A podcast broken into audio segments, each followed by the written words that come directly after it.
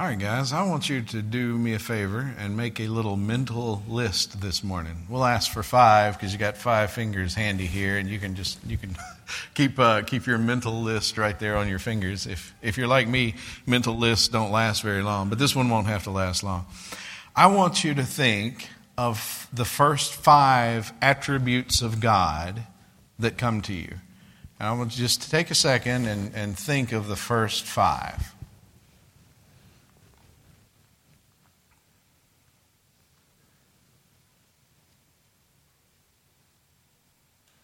All right. Did anyone think of um, omniscience, which means God knows everything? Raise your hand if you thought of that one. Okay, several folks put that on there.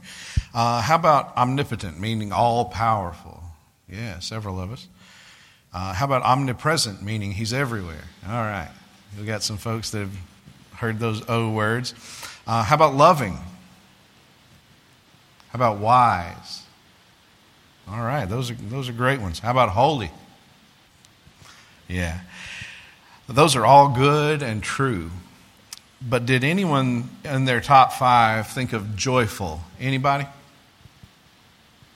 Okay. Uh, there's nothing wrong with that because there are lots of them. And if we listed 20, we'd eventually get around to joyful, probably. The point is that joyful is probably not high on any of our lists about the attributes of God. Nevertheless, God is supremely joyful. Now, we kind of think, how could he be, right? With Satan in full rebellion against him, with the demons in rebellion against him, with evil men and women who reject him, and even with folks like me who love him and try to serve him but screw up all the time. How could he be joyful? Well, I want to ask you, how can you be joyful in light of current events? Guys, there's a difference between happiness and joy. Happiness depends on the things that are happening, and there are bad things happening. So it's, it's hard to be happy about the things that are happening. But we're going to see today the things that make Jesus joyful. Um, there's one place in Scripture and it's repeated in parallel verses in the Gospels. But there's one place in Scripture that speaks about Jesus being joyful. Now, don't let that make you think that he wasn't joyful. He was supremely joyful, and I'll show you why today. But he was joyful not in the fact that he recently was barred from even coming into this town, shown no hospitality. He wasn't joyful in the fact that um, many, many, many people heard him, saw miraculous signs, and yet rejected his message. He wasn't happy about the fact that within the calendar year he was going to be crucified. None of this was making him happy, but he had tremendous joy. Hopefully, we'll see today some of the reasons for Jesus' joy. You know, we sing this wonderful song called Man of Sorrows, and rightly so. The Bible talks about Jesus as being a man of sorrows. Uh, Luke 9:41, Jesus answered, "O faithless and twisted generation, how long am I to be with you and bear with you?" He was not happy. He was tired of faithlessness. He was fussing because uh, this guy had a son who was demon possessed, and the 12 that he sent out, he gave them authority, if you'll remember a couple of weeks ago, over all unclean spirits, and yet they couldn't cast this one out. Why? Because they didn't believe him. They didn't take him at his word. So he was uh, upset with his disciples there and just saying, Man, I am tired of this. you guys, can you not believe me by now? Jesus was rejected and almost murdered in his own hometown.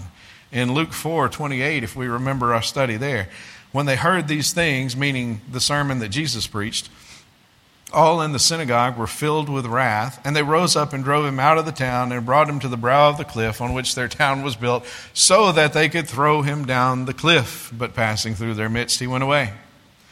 In chapter 13, we will see when we get there that Jesus mourned over Jerusalem. In verse 34 of Luke 13, he says, Oh, Jerusalem, Jerusalem the city that kills the prophets and stones those who are sent to it. How often would I have gathered your children together as a hen gathers her brood under her wings, and you were not willing? In chapter 19, he wept over Jerusalem's blindness and rejection of him. In verses 41 through 44 of Luke 19, he says, And when he drew near and saw the city, he wept over it saying, Would that you, even you, had known on this day the things that make for peace, but now they are hidden from your eyes. Now, who, who needs to make peace? The people of Jerusalem need to make peace with God. And Jesus is saying, Man, if you could have just seen this way of peace that I'm bringing to you. For the days will come upon you when your enemies will set up a barricade around you and surround you and hem you in on every side and tear you down to the ground, you and your children within you, and they will not leave one stone upon another in you, because you did not know the time of your visitation. For the sake of time, I'll stop there. But we see that Jesus had a lot of things to be unhappy about and to mourn about and to have sorrow over. We know about Jesus' sorrow, but the subject I want to look at today is Jesus' joy. Let's pray together. Lord, uh, we, we need joy. We need joy that is grounded in permanent things. Father, it's so easy to become distracted, to become worried, to become just sick at heart, and perhaps sick physically over the things that are going on in our country. We see rebellion, we see lawlessness, we see disdain for you, for your law, uh, for your word. And Lord, it, it becomes distressing because we've been spoiled to, uh, to not live in an America like that. Father, we've been spoiled to live in a place where uh, the Constitution was uh, revered, was respected, where law was respected, where even your fellow man was somewhat respected. Uh, but Lord, those days are gone, and we, we mourn over those, and I think we rightly should. But Father, help us put our joy in the things that cannot change, the things that will not change. Help us find our joy in the things that Jesus found his joy in and finds his joy in. Lord, we pray that you will teach us in Christ's name. Amen. So let's read our passage together in Luke 10 21 through 24. In that same hour, he rejoiced. Now, again, let me tell you, this is the only place in Scripture that talks about Jesus rejoicing. And you remember last week what he was rejoicing about was those 70 or 72 guys coming back and telling him, hey, we have had success. Uh, we have overcome these evil spirits. And Jesus said, That's great. Uh, yeah, I know. I saw. I, I understood what was going on, and I've given you the power to do that. But I tell you what, don't, don't just so much fix your joy there. Fix your joy in the fact of our relationship in the fact that your names are written in the book of life. So in that same hour, he rejoiced in the Holy Spirit and said, I thank you, Father, Lord of heaven and earth, that you have hidden these things from the wise and understanding and revealed them to little children. Yes, Father, for such was your gracious will. All things have been handed over to me by my Father, and no one knows who the Son is except the Father or who the Father is except the Son, and anyone to whom the Son chooses to reveal him. Then turning to the disciples, he said privately, Blessed are the eyes that see what you see. For I tell you that many prophets and kings desired to see what you see and did not see it, and to hear what you hear and did not hear it. Before we see what Jesus was rejoicing about, let's not miss this clear reference to the Trinity in verse 21. Now, when people talk about, well, the Trinity's not in Scripture, normally we would take them to the baptism of Jesus, and that's a great place to take them because Jesus the Son was being baptized, God the Father was speaking out of heaven, and God the Holy Spirit was descending like a dove. And we see all three persons. But we clearly see all three persons here as well because we see that it says Jesus was rejoicing in the Spirit so there's the Son and the Spirit, and then he begins to address the Father. So this is, again, a really clear place for us to see the Trinity in Scripture. Our first point is Jesus rejoices in the Father's will. In verse 21, read it with me again. It says, In that same hour he rejoiced in the Holy Spirit and said, I thank you, Father, Lord of heaven and earth, that you've hidden these things from the wise and understanding. What things? The truths of God, the truths of the gospel, and reveal them to little children. Yes, Father, for such was your gracious will. So he is rejoicing in the gracious will of his Father. God has hidden the truth of the gospel from the wise and understanding and revealed it to little children. Let's take a few minutes to, to chew on that. Now, what is the opposite of wise and understanding? Well, I suppose it would be foolish and ignorant. So, is God saying you need to be foolish and ignorant so that you can understand the truths of the gospel? No, He's not saying that that should be our aim. He's saying that worldly wisdom and education, apart from God's word and God's activity will not lead people to salvation. Now, we've got to ask why can't worldly people find God on their own? Now, on their own is the key there, okay? Uh, the Apostle Paul was one of the smartest, one of the most educated individuals ever to walk the earth, and yet he understood the truths of God. So it's not that those who are wise and educated can't find God. It's that they can't find God apart from God revealing himself to them by his will. So Paul was brilliant, and his brilliance didn't lead him to God. His brilliance made him a very effective persecutor of the church until God revealed himself to Paul. Then his world was changed, and he could apply that wonderful intellect to the writing of Scripture and the preaching of the gospel. Uh, consider for a second Jonathan Edwards. Okay, Jonathan Edwards. Uh, a lot of folks think he was the greatest intellect ever produced in North America. Um, brilliant, brilliant guy. Scientist, theologian, kind of everything else you could think of. This guy would be the first to tell you. I've read some of his writings. It'll make your head hurt, I promise. But I've read some of his writings, and he would be the first to tell you that apart from God's direct will and revelation, he would not know God. So we can't come to God through just our intellect. And the first reason for that is the minds of the lost have been blinded to the gospel. 2 Corinthians 4 explains this to us. It says, Therefore, having this ministry by the mercy of God, we do not lose heart. But we have renounced disgraceful, underhanded ways. What are disgraceful, underhanded ways? Look here. We refuse to practice cunning or to tamper with God's word. But by the open statement of the truth, we would commend ourselves to everyone's conscience in the sight of God. So Paul said, Hey, we're not going to get so smart we mess with the word of God and the truth of the gospel. And even if our gospel is veiled, it is veiled to those who are perishing. In their case, the God of this world has blinded the minds of unbelievers to keep them from seeing the light of the gospel of the glory of Christ, who is the image of God. So the Bible tells us clearly and plainly that the God of this world has blinded the minds of unbelievers. Now, I claim to be able to see. Why can I see if these other folks are blinded? Well, let me tell you, there's, a, there's one right answer and a lot of wrong answers. Let me give you some wrong answers first. One is my intellect, all right?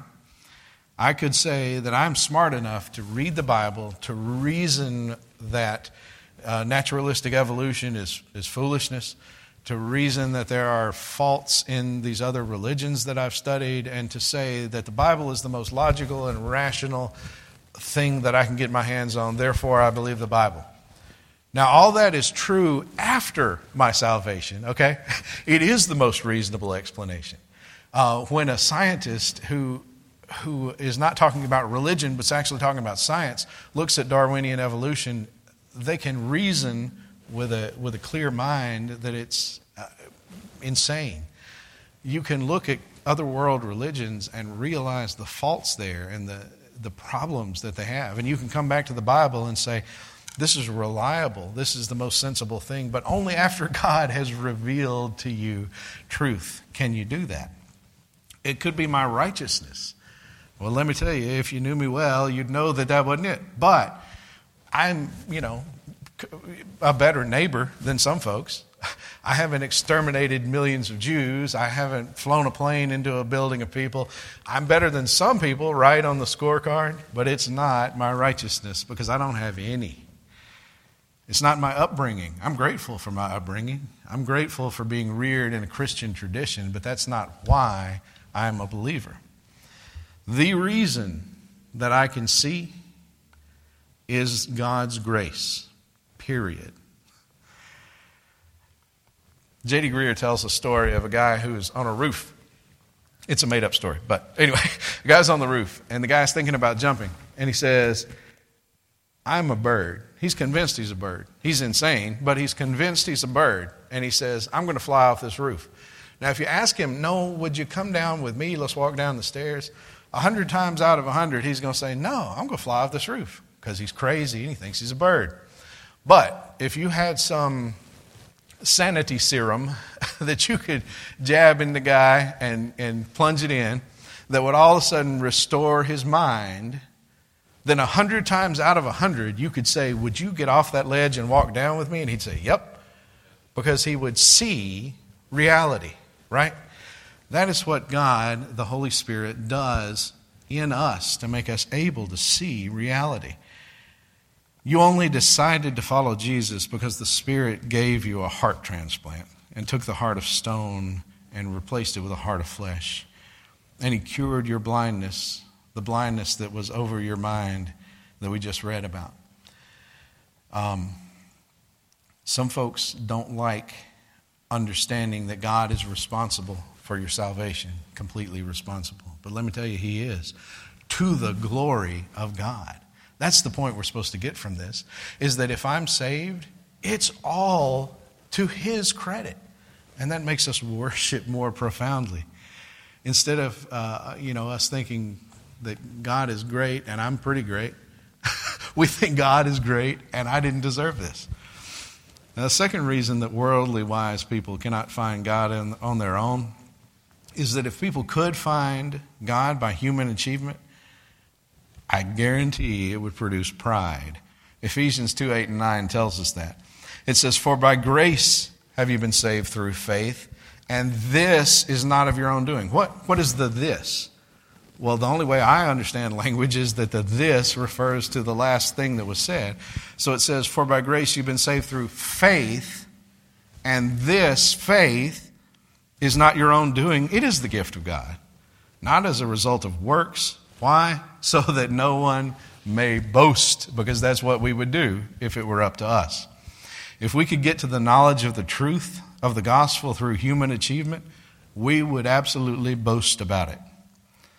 Also, it would leave out a lot of people, wouldn't it? if you had to have some sense to come to God, man, would it leave out a lot of people. And more and more by the day, I am convinced.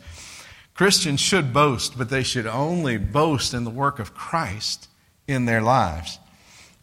Believers have a story to tell, and we ought to be telling it, but we are not the hero of that story.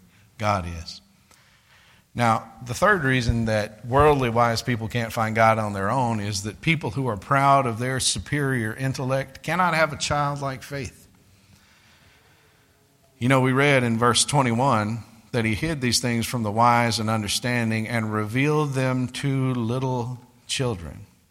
When we get to Luke 18, we're going to see Jesus talk more about little children. He's going to say, But Jesus called to them, saying, Let the children come to me and do not hinder them, for such belongs the kingdom of God. Truly I say to you, whoever does not receive the kingdom of God is like a child, and uh, whoever doesn't receive it like a child shall not enter it. So we can't come to God prideful and cynical and jaded. Now, we should approach our faith with our minds fully engaged, working hard to understand God's revelation. but I will never understand God completely. You know, I've heard some people say, well, we don't understand all of God's will completely until we get to heaven. Well, I'm still going to be a man in heaven. I'm not going to be God. And God's ways are still going to be higher than my ways. So I don't know if I'll ever understand uh, a lot of things. I certainly won't ever understand God completely. We have a reasonable faith, and we can apply our reason to it, but our reason alone is not sufficient to bring us to God. Now, we shouldn't have a childish faith where we remain immature, but we should have a childlike faith that simply says, I trust my Father, and my Father said this, therefore it is true. That's a good child thinks that way. A good child says, Well, my Father said it, so it's true. My Father commanded me to do it, so I'm going to do it. That is a childlike faith. Um, we had a video uh, before the folks came to talk to us about sharing Way of the Master back a little while back. And uh, in that video, I asked, and I didn't ask Miss Carolyn if I could say this, so don't get mad at me. But I asked Miss Carolyn, um, why do you feel it's important to witness? And she gave me the most wonderful and profound answer. She said, Because I read in the Bible that I was supposed to, so I figured I should do it. and I said, That's awesome. That is a childlike faith. It's not a childish faith, but it's a childlike faith that says, Oh, I'm supposed to do it? Okay, I'm going to do it. It's not my place to cross examine God when He says something. I don't have the right to do it, and I certainly don't have the intellect to do it. The Father's will is to bring people into His kingdom with a childlike faith. But a childlike faith that simply and completely takes God at His word. Jesus rejoices in his Father's will, and so should we. We sang wonderful songs today about how his kingdom is permanent. His kingdom is above all other kingdoms and thrones, and all others will fall before him. And, folks, that's true, and it's the thing that's going to be a permanent source of joy in ridiculous and turbulent times like this. Now, let me insert something from last week that the Lord showed me this week. Um, let me remind you of the verses. Uh, the 72 came back and said, Lord, even the demons are subject to us in your name. And he said, I, I saw Satan fall like lightning from heaven. Behold, I've given you authority to tread on serpents and scorpions over all the power of the enemy, and nothing shall hurt you. I think Jesus is saying, Yes, I've given you this power over the authority of the enemy. Nevertheless, do not rejoice in this now, I really don't think Jesus was saying, don't have any joy in this. You're wrong for doing that. Stop doing that. I think what he was saying was, instead of finding your joy in ministry success, find your joy in your relationship to God. Find your joy in the fact that I have adopted you into my family, that I have forgiven you of your sins and embraced you. Because when we minister to people, sometimes we're going to have success, sometimes we're going to have failure from a human perspective because, um, look, John MacArthur was telling a story the other day of how he invested months and months and months into um, discipling, personally discipling this little small group of people, three or four people. He said at the end of all those months, I mean, can you imagine that? Going and hanging out with John MacArthur every day for, for weeks and weeks and being discipled? What I wouldn't give for that. Well, all four of these dudes bugged out, went crazy, left the church. A couple of them left the faith. I mean, it was just, it was a terrible uh, disaster from a human perspective. Sometimes we're going to have failures in ministry, and if we have our joy anchored there, we're not going to have joy. Our joy has to be anchored in the fact that we're doing the Father's will and that He knows what He's doing, and that we have a relationship with God that can't be changed our joy will ebb and flow instead of remain constant if we, if we attach it to temporary things. So we need a constant source of joy that is immovable. Ministry success is not going to be that. All right, back to our back to this week's verses. Not only does Jesus rejoice in the Father's will, that's the first thing. Jesus finds his joy in the Father's will. The second thing is Jesus rejoices in the Son's authority. And yeah, I could have said in his authority, but I'm trying to point out that Trinitarian nature of, of the uh, passage. Luke 10 22 says, All things have been handed over to me by my Father, and no one knows who the Son is except the Father, or who the Father is except the Son, and anyone to whom the Son chooses to reveal him. Jesus' authority is final and supreme. What does Jesus say has been handed over to him by his Father? All things. What about American politics? All things. what about your finances? All things. All things. Now, why did the Father hand over everything to the Son? Because He alone is worthy. We, this amazing passage in Revelation discusses this. John was there. He was having a vision of this heavenly scene where uh, he saw God the Father, and in his right hand was a, was a scroll. And he saw an angel proclaiming with a loud voice, Who is worthy to open the scroll and break its seals? And no one in heaven or on earth or under the earth was able to open the scroll or to look onto it. And John says, I began to weep loudly because no one was found worthy to open the scroll or to look into it. And one of the elders said to me, Weep no more. Behold, the lion of the tribe of Judah, the root of David, has conquered, so that he can open the scroll and its seven seals. And between the throne and the four living creatures and among the elders, I saw a lamb standing as though it had been slain, with seven horns and seven eyes, which are the seven spirits of God sent out into all the earth. And he went and took the scroll from the right hand of him who was seated on the throne. And when he had taken the scroll, the four living creatures and the 24 elders fell down before the Lamb, each holding a harp and golden bowls full of incense, which are the prayers of the saints. And they sang a new song, saying, Worthy are you to take the scroll and open its seals.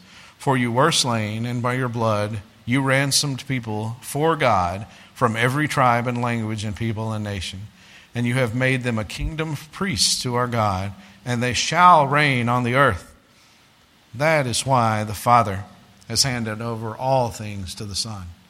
So when you are watching news and freaking out, let me tell you, it is under control. It's not under my control or your control, but it is absolutely under the sovereign control of God the Father who has given all things to God the Son.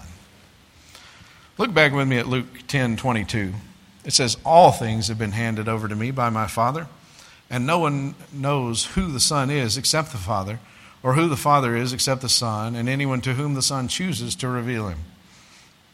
All right, there is a doctrine taught here um, that inexplicably to me gets people riled up. So let me just tell you how it is from what we're reading here. This says, All things have hand, been handed to me by my Father, and that's Jesus talking, right? And then he says, Nobody knows me or my Father except the Son. He says, No one knows the Father except the Son, and anyone to whom the Son chooses to reveal him. That's true. Some people get mad about that and don't like it. I really don't understand why, because I'll tell you in a moment, it's a very balanced doctrine. That is the doctrine of sovereign election. That means that God chooses people, grabs a hold of them, like he did Paul. You know, Paul uh, was going down the road and he wasn't looking for God, was he? He got knocked off his horse, and God said, Hey, Jesus said, Hey, why are you persecuting me? He wasn't searching out God. He was going on his happy way, and God interrupted his life and chose him. Now, let me give you the balance to that, though. In Matthew 11, we have a parallel account of this passage. And it says, All things have been handed over to me by my Father, and no one knows the Son except the Father, and no one knows the Father except the Son, and anyone to whom the Son chooses to reveal him. Got the same exact thing there. And then you know what Jesus says?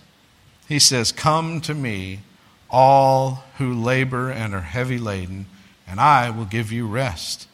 Take my yoke upon you and learn from me, for I am gentle and lowly in heart, and you will find rest for your souls.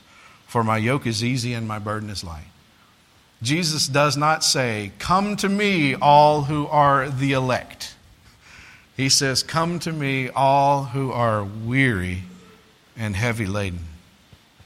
So, the wonderful thing about this doctrine is that if you are saved, you give 100% of the credit to God because that's the one who deserves it. Another wonderful thing about this passage is if you want to be saved, you can be saved. Does he put any limits on who comes?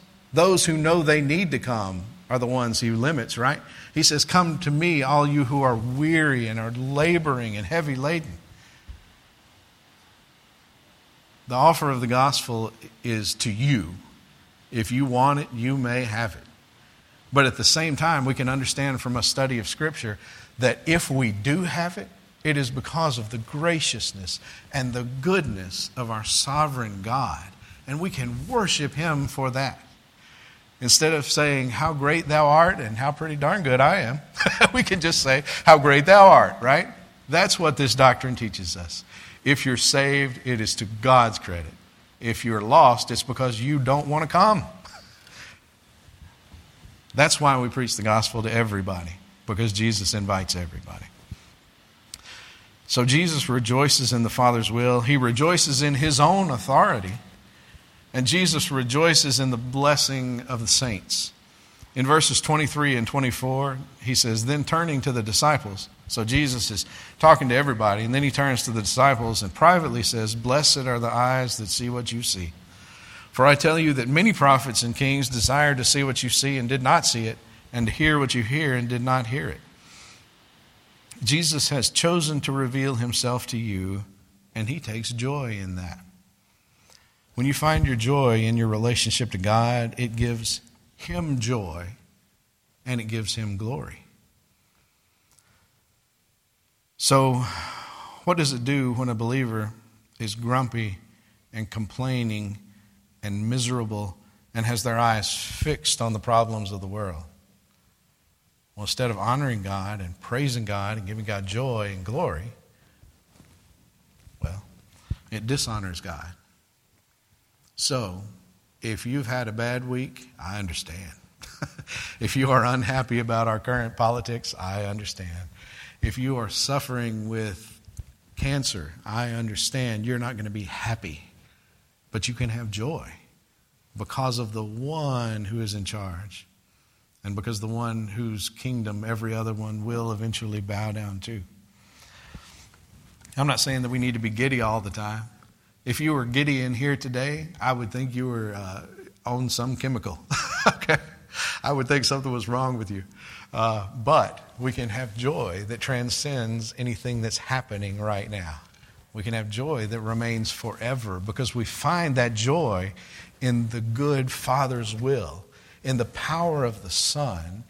And then we, if we don't have joy, then we're withholding some joy uh, from other people, and we're withholding honor from God because He has created us to be joyful in the fact of our relationship with Him. Now, let me tell you how you get into that relationship. Guys, we sinned against a holy God. If you sinned against me, you might could say, Well, get over it. You're a sinner too. And I'd say, Well, you're right, I am, and I probably ought to get over it. But God is holy and righteous, and we sinned against Him. And there's no way to make perfect somebody that's become imperfect. There's no way to take a bottle of ink and throw it on a wedding dress and then say, oh, let me fix that. You can't fix it. It's messed up then. So we've sinned, we've transgressed. And God, in His holiness and righteousness, has to punish sin. If a judge just let people off without any justice, we think that was a really bad judge. So God's not like that. He's perfect and holy and righteous. And so He punishes sin. So, man, we got a problem because we've all sinned and fallen short of the glory of God. So, what he did was he sent his son to live a perfect and pleasing and righteous life. And then he's willing to trade us credit for that life and take our sins on Jesus, who paid for it on the cross. That's the gospel. It's that, it's that simple, it's that profound. And so you can go from an enemy of God, at war with God, to one who is beloved and accepted and given the righteousness of Christ before God the Father. So let me tell you, if you've not done that, you need to do that. If you have done that, all right, listen up. If you have done that, that needs to be the source of your joy that nobody and nothing can mess with. Amen.